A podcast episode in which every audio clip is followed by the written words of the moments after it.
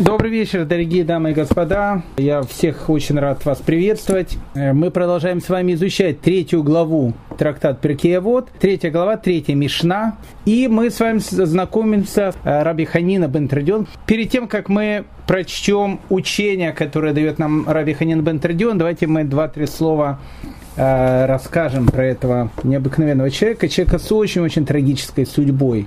Он был один из величайших наверное, мудрецов, э, который когда-либо жил. Э, великий праведник, э, очень большой мудрец, человек необыкновенной стойкости духа, необыкновенной смелости, который готов был пойти на смерть ради того, чтобы продолжать учить Торе народ Израиля. Время, которое было связано вот именно с трагической кончиной Раби Ханины бен Традиона, это приблизительно 135 год э, новой эры, э, когда закончилась Вторая Римская война, которая называлась э, «Восстание Баркобы». Начиналась она очень и очень успешно. Евреи даже вошли в Иерусалим, который уже 60 лет лежал в руинах. Даже были мысли о восстановлении храма. Баркоба чеканил свои монеты необычные, и у него даже идея чеканки монет была совершенно необыкновенная. Он брал римские монеты, серебряные римские монеты, римские динарии, на которых был изображен бюст римского императора э, и какое-то языческое божество, и на этих же монетах он делал новый перечекан, то есть он чеканил заново, и на этих уже монетах он писал э, слова освобождения Иерусалима, и имена руководителей восстания и так дальше. То есть э, ощущение тогда в народе э, было совершенно необы, необыкновенным. Раби Акива даже предположил в самом начале восстания о том, что Баркоба, он э, может в конце раскрыться как Машех, но мы знаем, что все произошло очень-очень печально, восстание было подавлено. Иерусалим был очередной раз распахан плугом и засеян солью. И евреям запретили селиться уже в этом городе. Этот город э, впоследствии будет назван Элия Капитолина. А Иудея, название самой Иудея, император Адриан, для того, чтобы она больше никогда не звучала на слуху народов мира, переименовал ее в имя Палестина, которое существует у нас и э, до сегодняшний день у некоторых наших э, не очень хороших соседей, которые живут там в секторе Газа и, в общем, в других небольших населенных пунктах.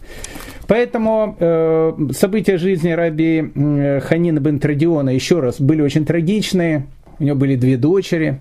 Одна из его дочерей – это Великая Э, жена Раби Мейра, Раби, Мейля, Раби Мейра Балянеса. Э, когда мы будем говорить про Мейра Балянеса, мы, безусловно, познакомимся с Брурей, наверное, одна из самых таких э, необычных персонажей Талмуда, мудрейшая женщина. Вот она была дочерью Раби Ханина бен Традиона, а еще его дочка, у нее была очень трагическая судьба, ее взяли в плен, и ее поместили в дом терпимости, из которой Раби Мейер ее э, попытался э, как-то вызволить из этого дома, и он ее даже выкупил. Э, рассказывается о том, что когда э, Брурия, она попросила своего мужа, Раби Мейра, Балянеса, как его впоследствии называли, чудотворца. Почему так его назвали мы? Э, опять же, будем говорить, когда будем говорить про Раби Мейра, Э, когда э, Бруря попросила Раби Мейра выкупить э, ее сестру из этого дома терпимости, куда ее поместили римляне. Это действительно был страшный эпизод еврейской истории. Очень много людей погибло, многие были обращены в рабство. Мужчин бросали на арены цирков, где их поедали дикие животные. А многие женщины, вот, к сожалению, у них была такая печальная участь. И Раби Мэр сказал о том, что это сделать практически невозможно, и если это, э, это в единственном случае можно сделать, если э, сестра Брури, э, попав в этом дом, никогда не занималась тем, чем занимается в этом доме. Это было совершенно нереально, потому что ее туда поместили как рабыню, и он решил пойти проверить, действительно ли это так. Он сказал, что если действительно это так, если она берегла свою честь, э, несмотря ни на какие опасности, которые были, он говорит, тогда я смогу ее попробовать выкупить. Иначе, говорит, никакого благословения не будет, это просто все нереально будет.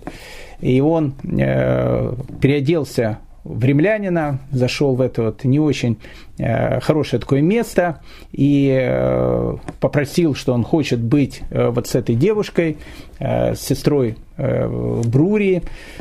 И она начала говорить о том, что она не может по определенным женским причинам и так дальше. И вот, говорит, тут есть много девушек, они намного красивее меня, попробую, значит, пойди к ним. И тогда он понял о том, что она, видимо, всем так отвечала, и вот таким каким-то чудом, оставаясь в этом ужасном месте, она не уронила свою честь. И тогда он э, дал огромную-огромную взятку хозяину этого дома терпимости, и выкупил дочь э, раби Ханина бен Традиона, а, и после этого Раби Мейру пришлось уйти в бега, а, потому что за ним потом э, охотилась то, что так, так называемая римская охранка, полиция. А, ну, опять же, об этом мы поговорим чуть подробнее, когда мы будем говорить про Раби Мейра. К чему я это просто все рассказываю? Э, очень сложный вопрос. Я не хочу в него сейчас углубляться. Это вопрос, на который э, Маше Моисей не получил ответ. То есть он получил ответ на все вопросы, кроме этого. Он э, не получил ответа на вопрос, почему есть праведники, которым плохо, и есть грешники, которым хорошо. Э, это единственный вопрос, на который не было ответа, и Моисей, Маше, даже написал книгу в Танахе, которая называется «Книга Йова», и главный герой этой книги, Йов, э, задает всю книгу этот вопрос и тоже в конце не получает на него ответ. То есть он получает ответ, который является намеком на э, этот сложный вопрос бытия.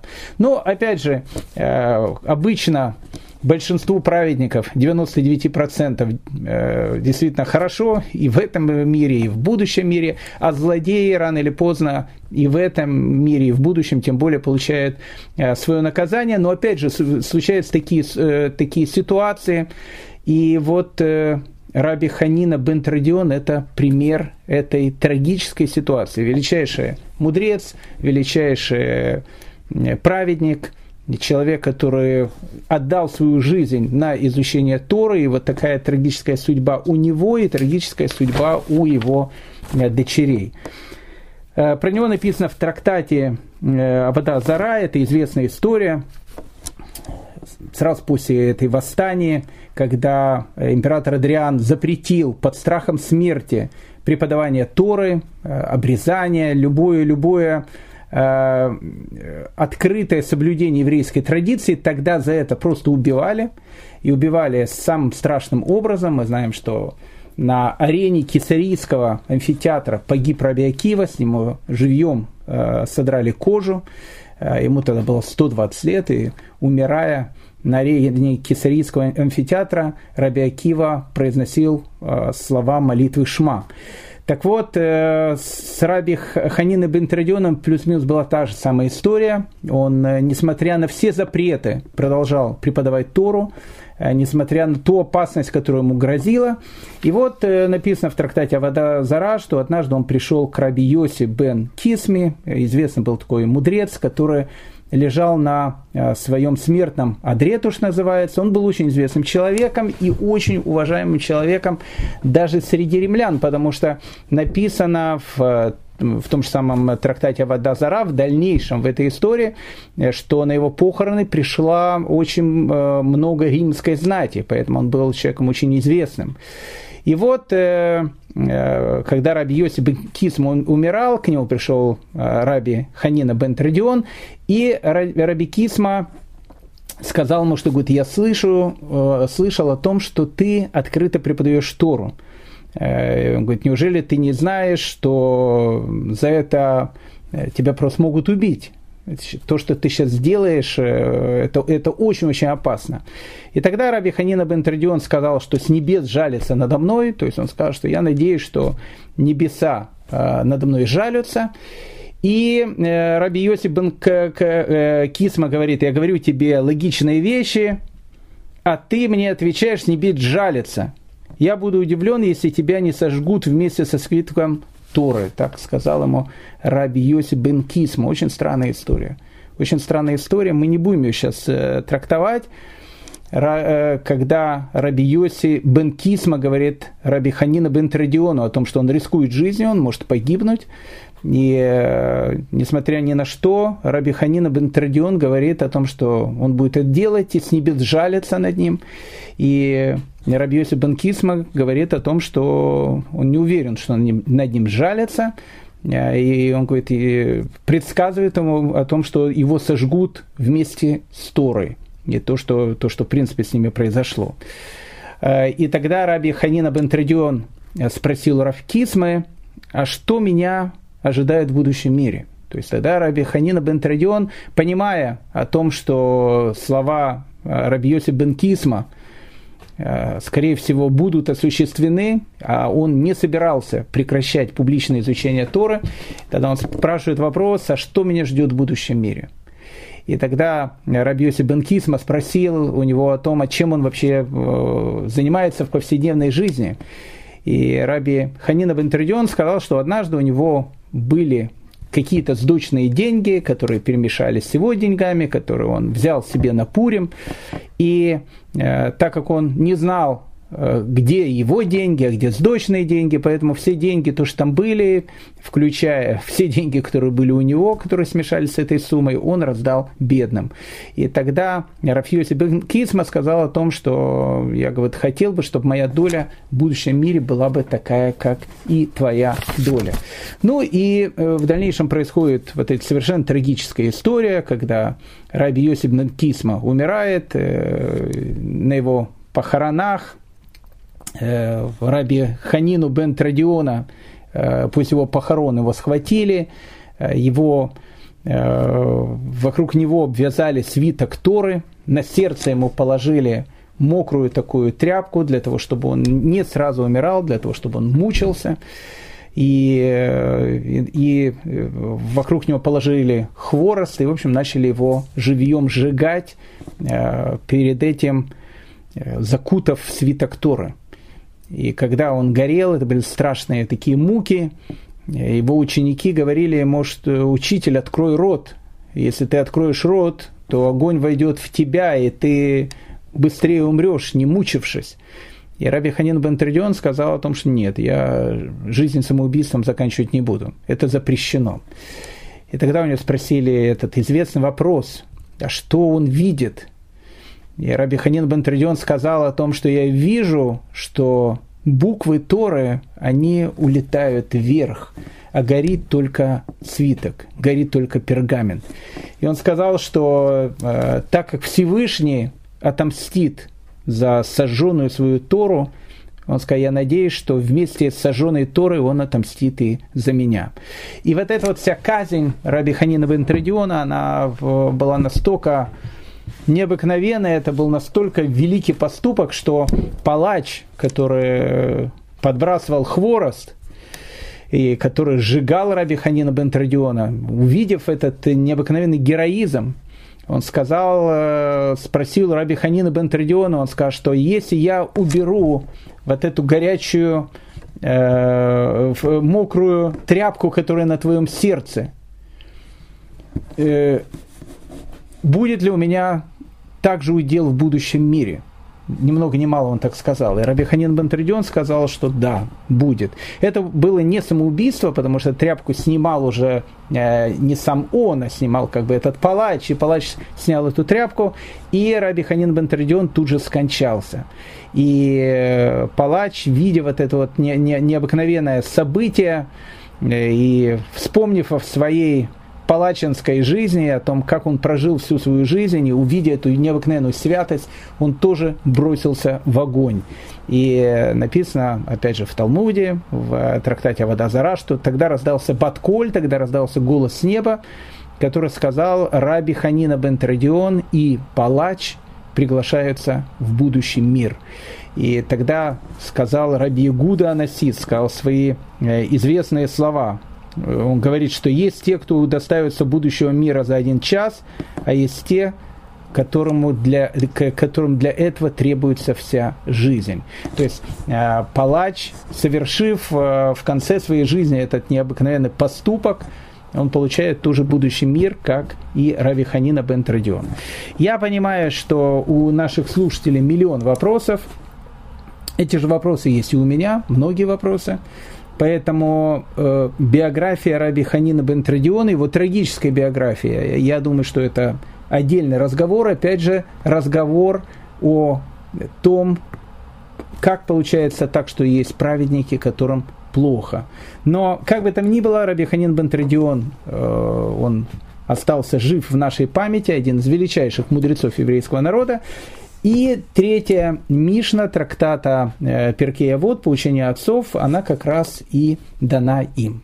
Давайте мы познакомимся с его словами, со словами Раби Ханина бен Тредиона.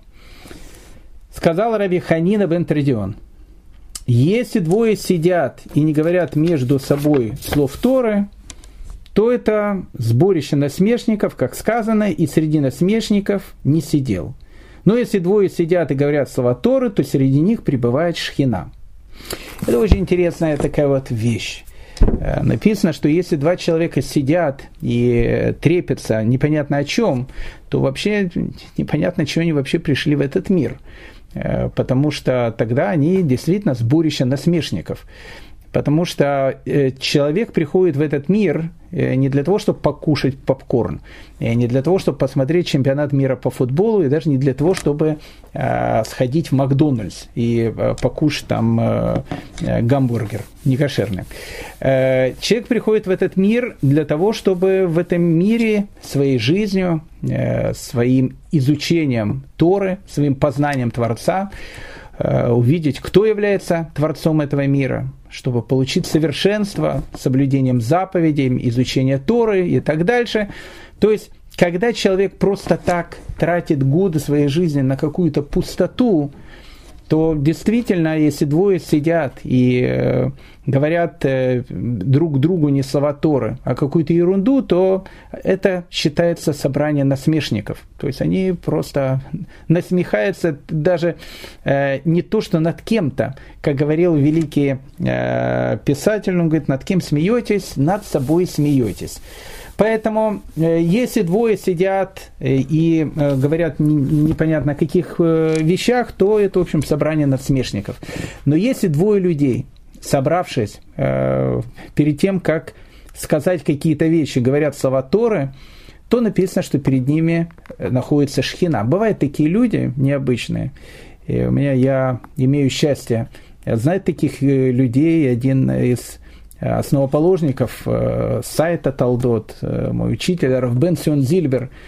Каждый раз, когда я э, имею честь с ним разговаривать по телефону, перед тем, как ответить на вопрос, он, он всегда скажет какие-то слова Торы. Никогда просто так не ответит на, на вопрос.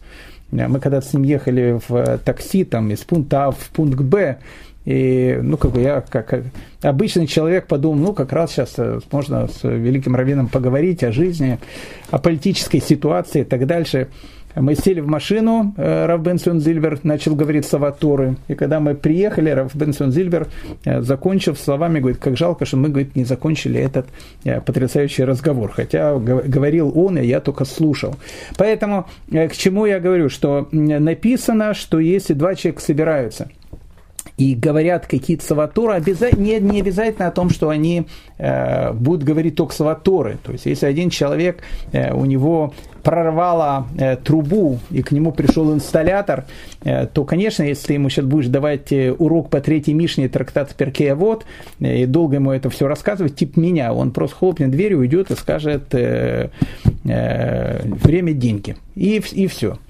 Поэтому понятно, что нужно сказать, что трубу прорвало, понятно, что нужно сказать, что, что он должен сделать, но если когда этот инсталлятор придет, ты ему скажешь каких-то пару э, мудрых мыслей, и когда он уйдет, ты ему пожелаешь хорошего дня и скажешь, что Всевышний благословлял его во всем, и э, его, и его семью, вспомнишь Всевышнего, то это тоже будет как э, слова Торы.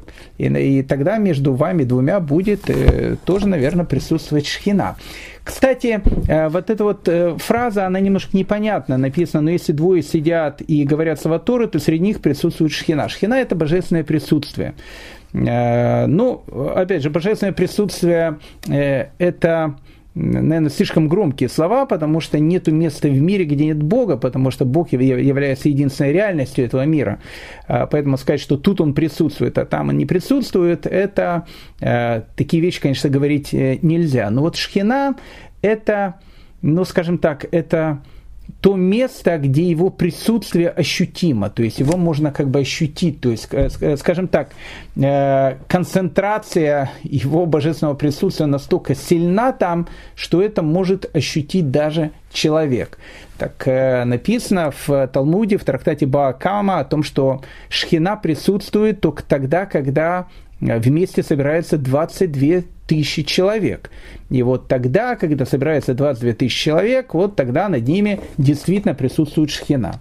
А, в, Транха, в, Транха, в, в трактате Санхедрин э, сказано о том, что шхина присутствует, когда собирается 10 человек. И вместе э, там изучают слова Торы, молятся. Это то, что мы называем миньян.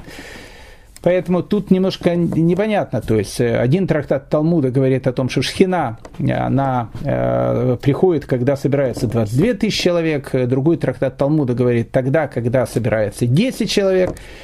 А тут написано, когда собирается два человека. Но это все э, работает по принципу э, известного еврейского анекдота, которого вы все знаете, и который я вам в тысячу первый раз повторю, прям как э, анекдот тысячу одной, э, одного повторения, когда э, двое людей приходят к Раву, и один говорит так, другой говорит так, и Рав говорит одному, ты прав. Э, второй говорит, что значит прав? А я что, не прав? Он говорит, ты тоже прав.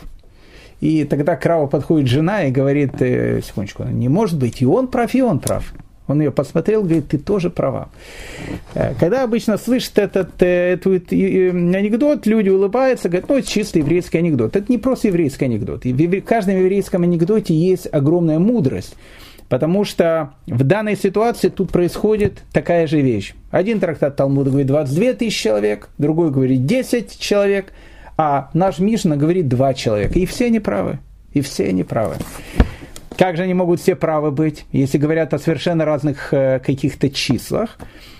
Правы они в том, что шхина, она, ее ощущение может быть тоже разным.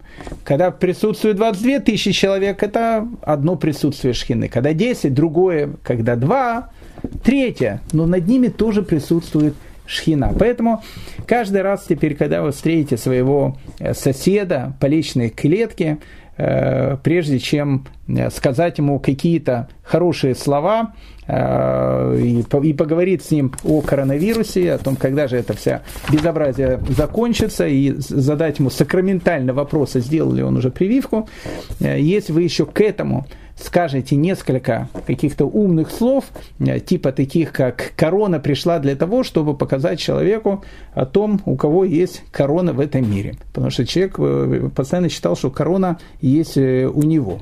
То есть он, как бы то, что называется, в общем, победил всех. И природу, и даже Э, самого-самого. И тогда приходит вот этот букашка и говорит о том, что, ну, если так, я сейчас тебе покажу, у кого корона в этом мире. Ну, ну сказать вот пару таких слов э, заезженных, и э, поверьте мне, и над вами, и над вашим соседом, дедушкой Хаймом, тогда будет обязательно присутствовать эта шхина. Э, плюс еще о том, что тут говорится, э, да, еще мы не закончили эту Мишу, она продолжает. Написано так, здесь речь идет о двоих. Откуда известно, что даже тому, кто сидит и учит Туру один, Всевышний дает награду. А тут дальше продолжает. Ну хорошо, а если один? Ну хорошо, 22 тысячи человек, понятно. Там 10 человек в меня непонятно. Два человека с э, дедушкой Хаймом, соседом, и э, рассказать эту вот э, историю про коронавирус и про корону, тоже понятно. А если один? Ну вот просто один, никого нет. Вышел, хочу ощутить присутствие шхины, а, а ее не, не могу ощутить, потому что не, с кем, то, что называется, поболтать. Так написано, что даже если человек один и делать ему то, что называется, нечего, и вместо того, чтобы потянулся за пультом, чтобы включить телевизор, он скажет, это, может быть, послушайте Перкея Вот вот на зуме. А почему, а почему бы не послушать? Почему бы не послушать? И включил, и начинает слушать на зуме. Поверьте мне, уважаемый наш слушатель, и тут написано, что и у вас есть тоже награда огромная. И над вами тоже присутствует своя шхина. Как сказано, сидит одиноко и молчит, так как взял на себя. Тут приводятся э, слова э, из э, Танаха, которые объясняет этот стих.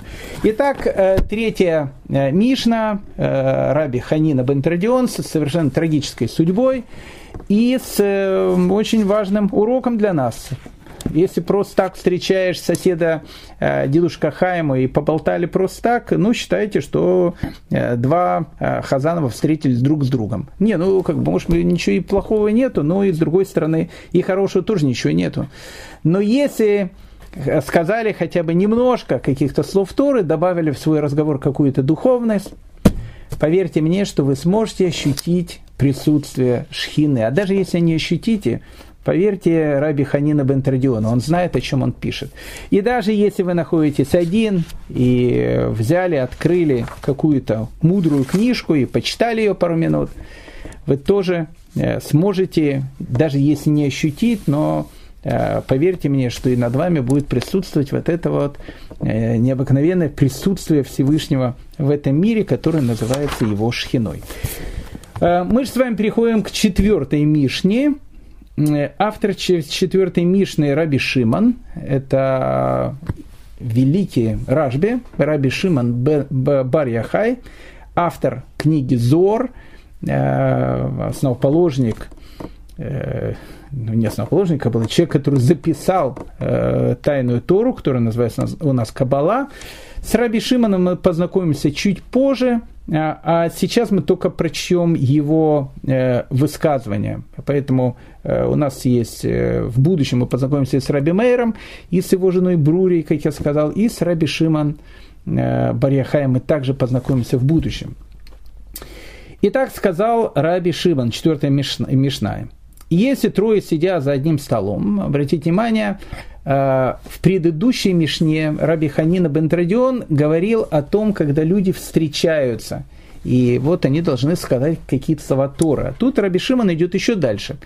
А люди тут э, э, не особенно даже встретились. Они просто встретились за одним столом. Встретили во своего друга Репхайма и сказали ему, Репхайм, не хотите ли зайти попить чаек и поболтаем? о политической ситуации, когда же аэропорт Бенгуриона откроет, или он всегда теперь такими будет, закрытым, лежать в развалинах, то, что называется, ну, в теоретических, конечно, не принимая пассажиров. Э, и вот, э, вот если вы как бы с ним соберетесь э, в данную ситуацию за обедом, а не на личной клетке, вот что теперь вас ожидает. Говорит Ражби, говорит Раби Шиман – если трое сидят за одним столом и не говорят слова Торы, то они как будто ели от жертв, принесенных идолам, как сказано, ведь все столы наполнены противной блевотиной без свободного места.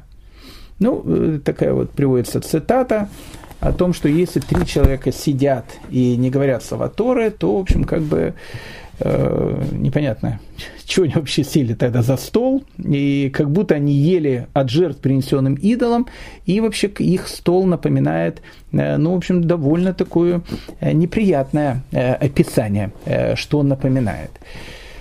О чем тут идет речь? Ну, во-первых, у нас есть правило – кстати, правило придумал не э, Гдаль Шестак, а и не русская народная пословица, а правило талмудическое. Оно называется «Когда я ем, я глух и нем». С одной стороны. С одной стороны, когда человек кушает, э, он не должен разговаривать. По одной простой причине. Потому что это опасно. Так говорят наши мудрецы. С другой стороны, написано, скажешь, секундочку, секундочку. Мудрецы сказали, что если трое собираются и кушают, нужно молчать. А вы говорите, что если я молчал, и трое мы, значит, сели э, за чашкой чая, э, чокаемся и говорим лыхаем, э, то тогда получается, что как бы жертвам э, приносим э, какие-то идолам, и вообще вот эта вкусная заливная рыба, я понимаю, что один э, каббалист там говорил, это не настоящая заливная рыба, но тут написано, что, написано, что ведь столы наполнены противной блевотиной, прошу прощения, это не, я говорю, это так написано, и как же это так? То есть, с одной стороны, говорить нельзя, с другой стороны, написано говорить слова Тора. Ну, во всем надо разбираться. Во-первых, имеется в виду, нельзя говорить, когда ты кушаешь. Когда ты кушаешь, действительно нельзя говорить. Но ведь кушаешь ты, ты не постоянно, а между э, едой у тебя происходит какой-то перерыв. И вот в тот э, сам перерыв, вместо того, чтобы почитать газету, или, как сказал один из моих учеников, я, говорит, все новости узнаю э, только во время еды, включаю э, там Zoom, слушаю все, не Zoom, э, там YouTube какой-то, и слушаю там все новости. И именно у меня этот процесс происходит во время еды. Вот тогда вот просто еда идет лучше. Так вот, в ту минуту, когда вы, э, если вы уже такой технологичный весь и используете э, самые современные гаджеты, ну хорошо, тогда поставь э, во время, во время еды какую-то лекцию. Ну, просто послушай 5-10 минут. Ты же все равно сидишь, кушаешь. Вместо того, чтобы смотреть, кто выходит на какие протесты, и как в Барселоне борются с полицейскими за право э, ходить по улицам без масок. Я, я понимаю, что это важная очень, конечно, тема, но если вы послушаете что-то умное за столом, поверьте мне, э, хуже не будет никому. А наоборот, вам-то конкретно будет намного лучше. Почему? Потому что тогда ваш стол, он будет напоминать жертвенник. Ни много ни мало. То есть у нас есть два варианта. Либо весь наш стол мы представляем собой как некий жертвенник, э, наполненный плохими всякими нечистотами и так дальше. Либо наш стол, он будет напоминать действительно жертвенник, который искупает. Написано, что когда был разрушен храм, вот э, искупающий жертвенник, который искупал человека, заменил стол. Ни много ни мало. Еда Поверьте мне, это очень-очень важная вещь. Они, я могу очень долго философствовать. Я боюсь э, заним... Э, э, это, это сейчас делать, потому что иначе унесет нас в какие-то дебри очень-очень далекие. И мы не вернемся к четвертой Мишне. Но поверьте мне, это важная вещь. Говорит один из каббалистических источников о том, что Адам и Хава, они были наказаны не за то, что они э, съели запретный плод, а за то, что они его съели без правильного намерения, без правильной каваны, то, что называется. Это высоты высот. В Тайной Торе написано, что действительно э, те, которые говорят о том, что, ну как существует, это же известно, это греческая э, поговорка о том, что есть люди, которые живут, чтобы есть, а я ем, чтобы жить. Это известная вещь, сейчас это цитирует как еврейская, источники ее, он идет еще в античных каких-то там вещах, но это не суть важно. А, такая вещь есть и у нас, ее знают, э, я думаю, все. То есть я ем, чтобы жить. То есть мне еда нужна, чтобы жить. Так э, говорит э, Тайная Тора, она продолжает говорить. Это все правильно. Человек ест, чтобы жить но он должен дожить до такого состояния, чтобы понять величайшую мудрость, что он живет, чтобы есть, чтобы понять секрет еды. Это очень-очень важная вещь, когда человек ест еду, и что это, и что символизирует еда, и так дальше. Поэтому к чему, я, к чему я говорю, что еда, с одной стороны, это э, действительно очень-очень такой приятный процесс. И, там мы кушаем, э, сок течет у нас, мы почмокиваем и так дальше. Все это физиологически очень красиво, очень симпатично, а, а иногда очень несимпатично выглядит. Но, с другой стороны, еда – это очень важная вещь. Точно так же, кстати, как и музыка. Музыка – это отголосок пророчества, ни много ни мало. Поэтому, опять же, не хочу входить в эти далекие дебри. Поэтому, если это отголосок пророчества, она входит в самые-самые глубины человеческой души. Поэтому, если ты слушаешь какую-то музыку, Э, которую написал и поет э, человек, э, то, что называется благочестивый и так дальше, вот это благочестие в, те, в самый-самый внутрь заходит.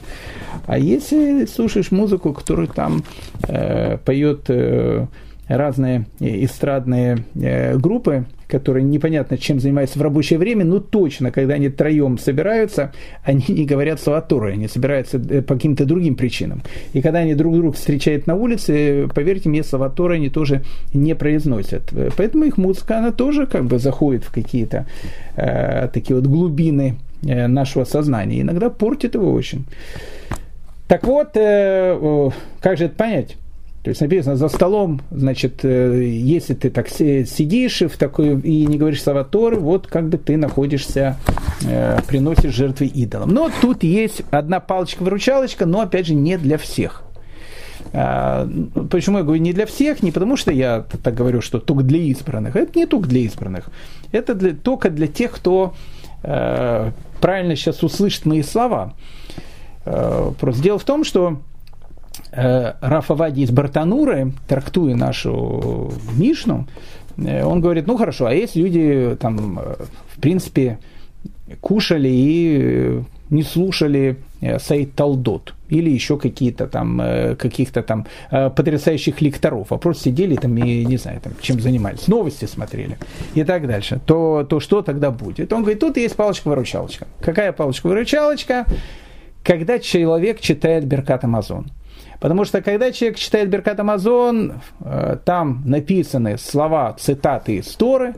Беркат Амазон – это благословение после еды, поэтому у нас мы все люди интеллигентные. Когда человек покушал, он должен как минимум поблагодарить э, в первую очередь Всевышнего, а потом свою прекрасную жену или там, я не знаю, мужа, если муж вам э, подает, или дети, если они дают вам эту еду или даже э, официантку в ресторане, которая вам дала эту еду, все равно сказать спасибо за то э, доброе, что, э, что они вам сделали. Поэтому написано, тот, кто читает Беркат Амазон, он как бы не считается, что он сидел за столом и не говорил Саваторы. То есть вот это вот Беркат Амазон, благословение пусть еды, является словами Торы. Поэтому те, кто еще этого не делает, вот вам совершенно потрясающее такой рецепт, если вы хотите, чтобы у вас э, ваша еда, она э, отдавала ароматы святости, а не того, что тут написано. Беркат Амазон. Очень важная вещь. С другой стороны, Зор, он еще глубже идет в эту вещь. Он говорит, что если человек кушает хлеб и не сказал над этим хлебом благословение на хлеб, то Э, получается, что тогда его стол подобен э, покрытому нечистотами какому-то пространству. По одной простой причине, потому что он вор. Э, он съел хлеб и перед этим не сказал спасибо Творцу за то, что он этот хлеб ему дал. Ну, вы скажете, хлеб мне дал не Творец, а хлеб мне дал местный там магазин, Э, и у которым я купил его. А упаковала, упаковывала его местная фабрика э, под названием Теви Молочник или там э, Дом в Простоквашино. Она вот как раз упаковала, поэтому я могу, конечно, благодарить, но только не Всевышнего, а того, кто хлебопашцам там э, Волгоградской области, которые трудились днями и ночами, собирая этот э, в поте лица своего этот урожай, э, и вот я их и буду, значит, благодарить. Это неправда. Хлеб и все, все, что вообще происходит вокруг нас, любая вещь, которая нам дается, она дается нам, если мы просто посмотрим результат того, как появляется хлеб. И хлеб появляется из маленького зернышка – которое ты бросаешь в землю, и это зернышко, оно начинает э, в этой земле гнить. И казалось бы, что оно, как, бы, как любая вещь, в земле разлагается.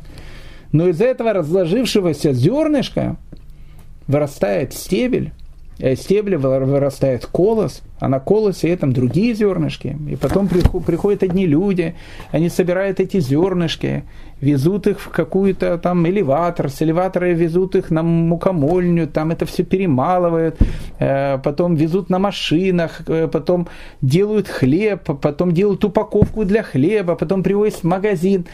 Сотни людей, они участвуют в том, чтобы у вас на столе появился этот Э, пышные и потрясающий пахнущий э, каравай, то что, то, что у нас называется.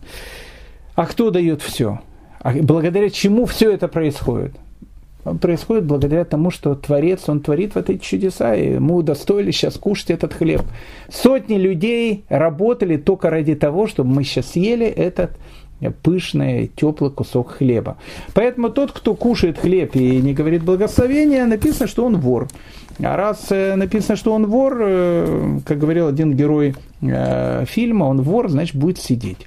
Поэтому пишет Зор, что тот человек, который не произносит благословения на хлеб, тогда, говорит, весь стол его подобен покрытому нечистотами, а над таким столом, он говорит, и Беркат Амазон читать нельзя.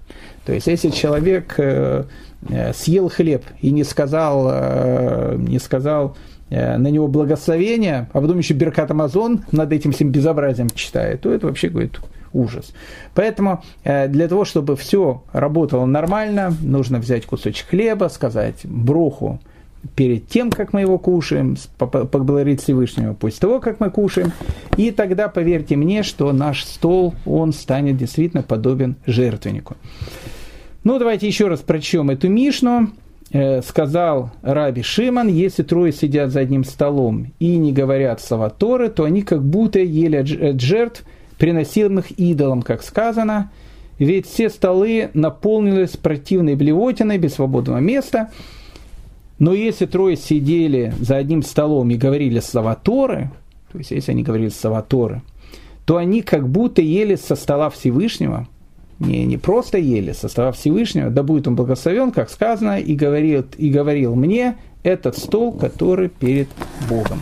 Поэтому э, третья, четвертая Мишна, которую мы сейчас э, с вами рассмотрели, научила нас э, очень важным урокам, как говорить с соседями, как говорить э, с э, людьми, которые пришли вам чинить трубы, и что делать, когда, э, то, что называется, собираешься на троих, э, по-еврейски на троих, это вот собраться и поговорить слова Торы. И как сделать из своего стола Э, действительно э, что-то очень-очень важное. Мишна номер пять. Она очень важная, эта Мишна. Дает огромное количество разных уроков – но я вам их не расскажу. Ну, то есть, как бы я, я им их обязательно расскажу, но не сегодня. То есть, мы ее начнем, а закончим, э, закончим э, в следующий раз. С Божьей помощью, в следующий понедельник мы с вами э, будем более детально ее рассматривать. А сейчас хотя бы познакомимся с автором этой Мишны, Раби Ханания бен Хахинай, человек легендарный. Ну, давайте прочтем Мишну и два слова про Раби Хананию бен Хахиная – Сказал Раби Ханания бен Хахинай, тот, кто бодрствует ночью, отправляется дорогу в одиночку и освобождает свое сердце для безделия, подвергает себя опасности. У-у-у. Тут, господа мои, вся мудрость жизни. Ну, не в том смысле, что, э, как говорил один каббалистический персонаж, говорит, в такую погоду, говорит, свои, говорит, э, по дорогам не ходят, говорит, свои дома сидят. Поэтому тот, кто бодрствует ночью и отправляется в дорогу в одиночку, особенно если он еще в ночью отправляется в дорогу в одиночку, это вообще определенный такой клинический случай. Поэтому э, о чем тут говорится? А самое главное, освобождает свое сердце для безделья. Ух, вот это... Тут мы с вами откроем э, настоящий кладец мудрости. Но, опять же, в следующий раз. Э, Раби Ханани бен Хахинай, если он герой нашего э, повествования, был одним из выдающихся учеников Раби Акивы, то есть живет он в конце первого века до новой эры и в начале первого, второго века новой эры. То есть ученик Раби Акива какое-то время жил в Сидоне, Сидон – это территория, современного Ливана. Про него есть совершенно да. И потом был, учился в Академии Явны, в этой, великой и легендарной Академии Явны, которую возглавлял э, Рабан Гамлиэль, э, о котором мы много-много с вами говорили. Так вот, э, написано про раб Хананю бен Хихиная. Э, такая потрясающая история, что Э, опять же, это в скобочках надо по, по написать, э, не пробуйте повторять э, этот подвиг. То есть, как бы это действительно был подвиг, но в наше время я боюсь, что многие вас просто не поймут. И надо иметь еще такую жену, как у раби Хананы бен Хакиная. Написано, что сразу после свадьбы раби Ханане бен Хакинай сказал своей жене о том, что, ну, как бы, поженились, Шева Брахот отпраздновали 7 дней после, после, э, после свадьбы, отпраздновали, а теперь, говорит, я поехал в Ешиву. Она говорит, ну, может быть, как-то там вместе поживем, там все. Он говорит, «Э, ты знал, за кого выходишь э, замуж, надо, говорит, учиться. И самое главное, жена Раби Ханан бен Хакиная отправила его в Ешиву. Он сказал, ну, едь с миром переписывались тогда по имейлу не переписывались, и WhatsApp тоже не пользовались, э, потому что не кошерно это все было. Э, и поэтому Раби Ханани бен Хакинай уехал в Ешиву сразу же после свадьбы, на долгих 12 лет. Э, через 12 лет он вернулся домой, а дома уже все перестроили. Там была реновация, пятиэтажки Э, то, что у нас называется хрущевки, а в Израиле э, называется голденки, потому что Голден Мэр э, строила. Или Бенгурионовки, я не знаю, как они называются, делают реновацию, там разрушили, построили какие-то другие дома, но, в общем, пришел в свой, свою шхуну, ничего не узнает, вообще ничего не узнает, он не может понять, где находится его дом. Так, за 12 лет вот мэр пришел от правильной партии и все сделал такой цветущий город – и не может найти, не может найти свой дом. И он так расстроился, решил пойти там рядом, у них э, этот э, канальчик, там эти лебеди плавают, и он решил пойти туда, там, поставить около водички, приходит к водичке, смотрит, а э, идут девочки там мыть стирать белье или там набирать воду, не знаю, что они там пришли. И вот он стоит, и одна э, девочка говорит другой, дочь Хахиная, наполни свой кувшин и пойдем домой. То есть он говорит, давай, давай быстро, дочь Хахиная, наполняй э, кувшин водой и домой пойдем. Он как это услышал, э, он как это услышал, он говорит, о, дочь Хахиная, о, это значит моя дочка. И пошел за ней. И она его прямо и привела в совершенно потрясающую, уже отстроенную, в девятиэтажке, потрясающую такую квартиру. Он зашел к своей жене, она сказала ему, Хананя, как долго я тебя не видела. Э, э, это не смех, это величие. Но в наше время такое величие, боюсь, никто не поймет. И даже руководитель Ешивы, если ты по свадьбе туда пойдешь, я думаю, что он тебе первый и выгонит тоже домой. Но Раби Ханани бен Хикинай, он как бы вот такой был человек, такой великий человек, ученик Раби Акивы. Но еще раз его Мишну, тот, кто бодрствует ночью, отправляется в дорогу в одиночку и освобождает свое сердце для безделия, подвергает себя опасности. Но э, для затравки. Ну, полсекунды. Сейчас, сейчас мы отвечаем на вопросы. Тот, кто бодрствует ночью. Э, тут написано, что как бы бодрствует ночью плохо. И действительно, мы знаем о том, что э, человек должен спать. Тот человек, который спит мало, это, кстати, Ецерара. Э, дурное начало в человеке, потому что он там просыпается, и сил у него никаких нету, рассказывает про Хуфицхайма, о том, что он заходил в свою Ишиву в Радине, и если видел там э, ребята, которые сидели, э, заучились там э, ночью, уже там полная ночь, он их лично гнал, чтобы не шли спать, потому что, э, потому что на утро просто не проснуться. А если проснуться, не будет сил учиться. Поэтому ночью надо спать. А тут написано, тот, кто бодрствует ночью, как бы это плохо, если бодрствуешь ночью. С другой стороны, в трактате Юрувин написана другая вещь. Написано, что э, в дом, в который ночью слышны слова Тора, никогда не будет э, разрушен, ни много ни мало. То есть тут как бы опять противоречие. С одной стороны, пятая Мишна и Раби Ханани бен Хакинай говорит, ночь надо спать. А трактат Рувин говорит, дочь, надо учиться. Если будут слышны слова Торы, твой дом твой никогда не будет разрушен. Поэтому тут в этой маленькой Мишне, она такая маленькая, но поверьте мне, очень-очень удаленькая. Э, есть очень-очень много важных мыслей, э, о которых мы уже с вами тогда поговорим в следующий раз. Всем большое спасибо за внимание, всего самого доброго, хорошего и самое главное, чтобы все были здоровы и счастливы.